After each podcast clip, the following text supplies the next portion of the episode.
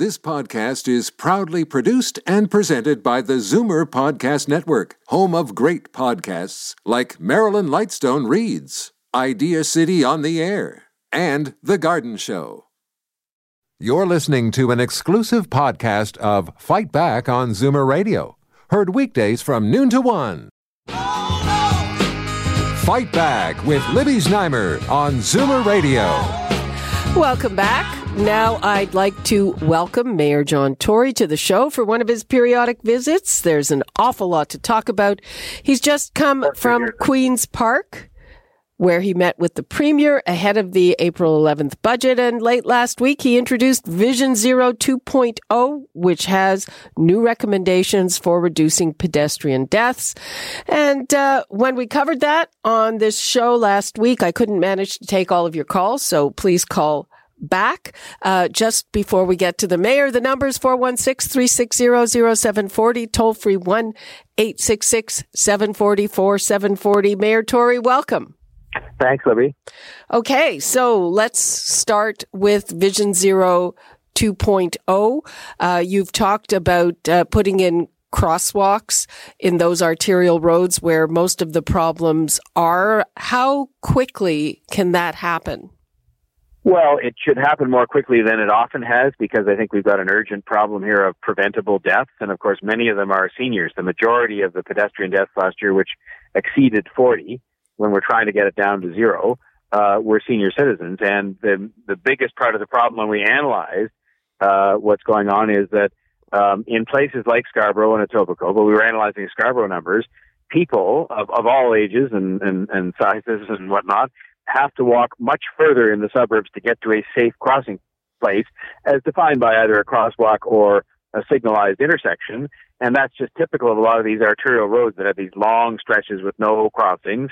Um, and the cars, of course, end up going faster on those stretches. So we said what we were going to do is put in more safe crossings as well as more red light cameras because, again, a fair number of these deaths were caused by people speeding through red lights and killing a pedestrian in the intersection and that we were going to change speed limits and enforce that through uh, speed enforcement cameras. Uh, because again, people were just speeding. Uh, you know, no matter what the speed limit was, they were speeding. But we're going to uh, ask for recommendations from our staff on how to lower uh, the speed limit so that we are trying to slow the traffic down and do that as well through uh, different road design.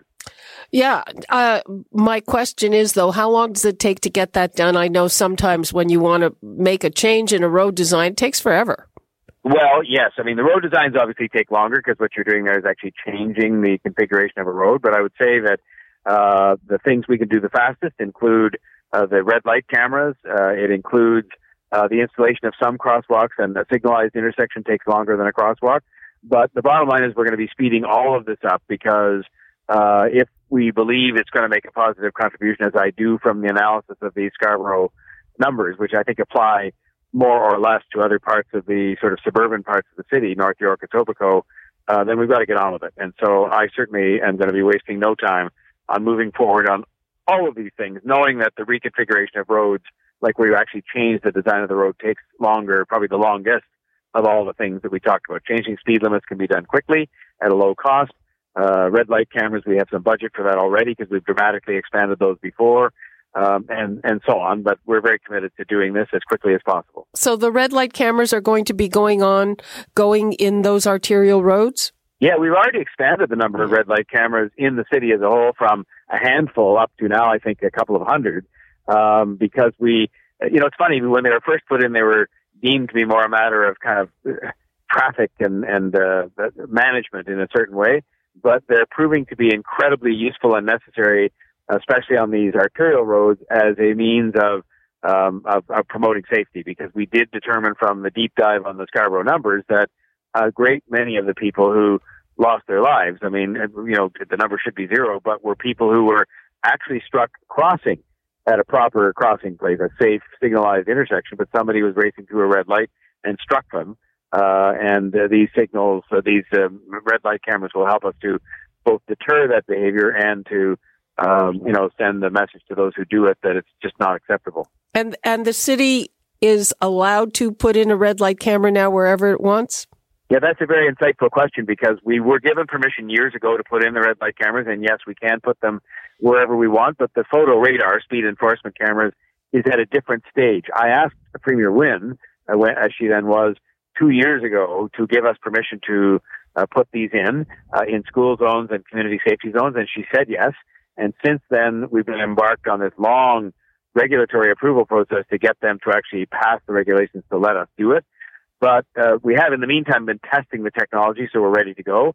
And I guess the technology that we're testing all over the city in different places gave us further rise for concern in that you had literally from the testing of the equipment many people who were thousands of people who were speeding, and you had excesses of things like on Renforth Drive up in North Etobicoke, you had somebody going 202 kilometers per hour in a 60 zone. You had on Queen Street of all places, uh, people going 105 uh, kilometers per hour in a in a 40 zone. So you know you can see Boggles there's a problem out there that's being picked up by this equipment, but we can't yet legally deploy it, which we hope to do. I'm certainly determined to do it in as many school and community safe zones, uh, safety zones as possible by this fall.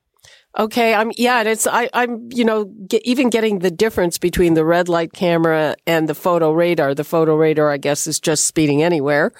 Uh, yes. Yeah, and in terms of metrics to determine is this working, what's your benchmark? How much of a reduction in fatalities do you need to see to say yes, we're doing the job, or no, we're still not doing the job? Well, I think taken together, our objective is very clear, and I don't waver from that, which is to get the number down to zero. But everybody knows that's going to take a period of time. But I think we have to see, you know, downward, uh, you know, re- uh, reduction in the numbers of both deaths and injuries, because of course the deaths are what we quite properly focus on, but there are many people that are being injured uh, in these kinds of pedestrian accidents, and so I think we have to see those numbers going down.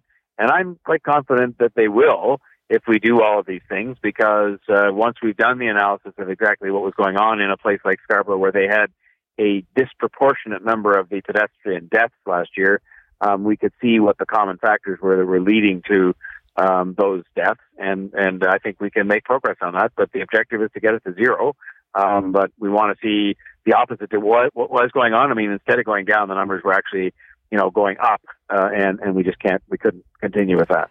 Uh, what about fixing some things on the other end. So yes, I agree. It's very bad for people to turn left on red lights. But the way things are configured now in a lot of places where there are legal left turns, you cannot turn left on a green light or even a yellow light. So what about fixing those and either, you know, making it illegal or letting it happen legally as opposed to what's happening now? Well, well, of course, Libby, we've done a lot of that. Like we, people will know who drive cars in the city. We've installed a lot of those green arrows that provide for a specific time when people can turn left, but pedestrians are not supposed to walk. And another thing that we've done is we put in literally, I think, a hundred plus of these what are called pedestrian interval uh, signals for pedestrians that give them a head start crossing the intersection before traffic's allowed to move at all. So they get a a green for walking before the traffic gets a green. And those have been proven elsewhere in the world to work. And we've installed 100 plus, if not more, of those. So we'll continue to do all of the things we have been doing. But I just knew from the analysis that I asked to be done of these Scarborough numbers and last year's generally unsatisfactory, unacceptable numbers that we needed to do more. And hence the speech that I made that said we're going to do speed limits, more crosswalks, more signalized intersections, more red light cameras, more photo radar, because we really just had to you know, get right on top of this and, and get those numbers not to go up and to start going down towards zero, which is the goal. Uh, And uh, another thing that happens generally when we have these conversations here, usually uh, the phones are lighting up with people who are saying, what about the responsibility of cyclists who don't obey the rules of the road? and even pedestrians who are, I mean, I can't even tell you how many pedestrians I see. Uh, they are looking at their phones with headbuds in when they're crossing against a light. So what do you say to people who complain about that? I'd say we all have to work together, and that includes pedestrians and cyclists and drivers and other people, transit drivers, uh, to fix this problem. But that what you have to do is recognize the fact that the onus, the principal onus, must rest on the people who are driving fast moving uh, vehicles that are surrounding them, the drivers with two tons of steel, as opposed to a relatively defenseless uh, pedestrian. So well, everybody has to contribute to improving those numbers and to greater public safety. The onus uh, rests not exclusively, but principally on the drivers of cars because they're a much more dangerous moving object. But yes, we've all got to work on it, and we're going to have a public information campaign about. You may have heard all the discussion last week about those countdown clocks, and it turns out when you ask people, there's about six different views on what they mean. Some oh. people say, "Well, what it tells me is I've got 12 seconds to race across the street," when in fact, you know, the truth is when those numbers start showing, you're not supposed to be onto the street at all. It's telling you how much time you have to finish crossing the intersection. So we've got to educate people better on that, pedestrians, and we will do that. Um, but uh, you know, these are additional measures that we're talking about today: the speed limits and the red light cameras and so on, to uh, make sure that uh, you know we make everybody as safe as we could possibly be in a city that had some really serious challenges with this uh, last year. And will there be any consequence, for instance, to people who disobey those countdown clocks? I can't speculate right now. I'm assuming somewhere it's written down that you actually can get a ticket. I believe you can for like a thirty-five dollar ticket. But again, I'm not going to engage in a sort of theoretical exercise with you or, or with anybody in the media about, you know, things we could do to penalize pedestrians. I think, again, um, pedestrians have to have their wits about them and be educated about, you know, how these kinds of things like the pedestrian interval signals work. Um, but um, it's an all-round effort, and we really have to come to grips with what's going on with the people that are driving cars that are far more, you know, potentially lethal weapons uh, than a pedestrian. But the, the responsibility rests with everyone. There's no question about that. Okay, let's turn to you. Just come from Queen's Park. How'd that meeting go? It was fine. I mean, th- these are incredibly what we were talking about principally with transit, and of course, it's an incredibly complicated issue in two respects. First, it's just complicated to get built the transit plan that we have approved, uh, which conclude, includes a whole bunch of projects: the Relief Line, Smart Track, uh, Waterfront Transit, Scarborough Transit, Etobicoke Transit, and so on it's expensive and it's, it's time consuming, and these things are very uh, detailed in order to plan and design them. Uh, but then what's added to that is the discussion that is going on about this so-called uh, uploading, which would have the province take some more responsibility potentially for the ownership of some of these transit lines on the basis that you could then uh, finance them more easily and build more transit faster.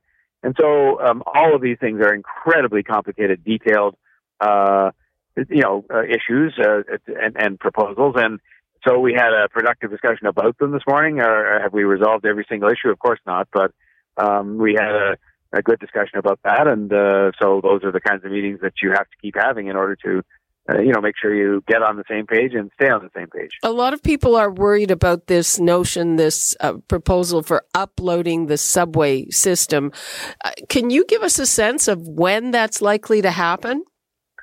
Well, I can only give you a sense that we have a process underway where the province and the city of Toronto are sitting at the same table discussing, first of all, what that means. Does it apply to the existing subway and also the new parts? Does it apply to, you know, and what are the terms in which it happens? Uh, you know, because none of that much has been spelled out. It more amounted to a kind of political slogan that the premier Ford uh, ran on and, and got elected. So in that sense, you have to sort of respect the fact he did talk about this during the election. So I would say to you, um, I don't think you're going to see in the next few weeks or even the next few months a complete, uh, you know, sort of spelling out of the resolution to all these issues because they're so complicated. But um, I think you're going to see us continuing to talk, and there will be issues that arise out of those discussions. And the objective is going to be to try and resolve those issues in a way that is satisfactory. I can just assure you that I won't be sort of signing on to any deal that I believe to be bad for the city of Toronto or for transit employees or transit riders. And uh, at the same time, I, I realize that people really want to see us work together uh, and sit at the table and try and sort these things out for their betterment, and that's exactly what we're doing. Does you, if you don't sign on to it, does does that make any difference at all? I mean, don't they have the right to do it if they want to? I think you know certainly. I think most people who understand that cities are the entirely the creature of provincial legislation would know that there's lots of things they can do, just as they did with the reduction in the size of the city council. And you know, I, I, as you know, I took considerable objection to how they went about doing that because they could. Um, but I'm very hopeful that uh, by agreeing to have a process and the process at the at, at the table that our officials are sitting at with theirs expressly recognizes that the outcome could be no upload, it could be a partial upload, or it could be an entire upload. So it, it has the full spectrum represented there. But I'm just glad we're having those discussions, and I, I'm trusting they're going to continue, and that we're going to be fully involved in whatever decision. But um, the province has wide powers to do things that affect municipalities, and that's the way it's been since 1867, uh, Confederation. And uh, all we can do is hope that they want to continue to be partners with us in achieving the best result possible, which involves, you know, some water being put in wine sometimes, as we all know, but uh, we'll take it one day at a time. Uh, speaking of the reduction of, of council, what's your take? Is it having any of the benefits that uh, the premier was touting, saving money, saving time, getting things done quicker. What's your take? I think if you just do the math, Libby, uh, you end up in a situation where it, it does clearly save some money because you're paying 25 councillors and, and, and one mayor instead of paying 47 councillors and one mayor. So that math indicates there's some money to be saved. I think on the time part, um, you know, again, straight math says that when, as we're entitled under the rules, you can ask questions on an issue for five minutes and you can speak on an issue for five minutes. And each council meeting we have upwards of 400 agenda items. That if you only have 25 people plus the mayor speaking as opposed to 47, then the debates will be shorter. So I think in that respect, you could say, well, yes, it's had some impact, but I think it's too early. We've only had really, I guess, two, you know, full business council meetings because it's only March now. We're having one this week um, where you can sort of examine productivity in any meaningful way. So I think it's too early to tell, but uh, certainly the meetings are not going to last as long as they used to. Uh, I, I don't think, and uh, there's some modest savings to be achieved, and the rest of it we'll have to leave for another day to kind of analyze the. Uh, you know the the benefits and drawbacks. And you haven't had to hire more staff to make up for that. No, they actually have some of them. I mean, because to be fair to the counselors, they all ended up with twice as many people they were serving. So they went from about say fifty five or sixty thousand to one hundred and fifteen thousand per counselor. And so many of them, I think most of the public understand this.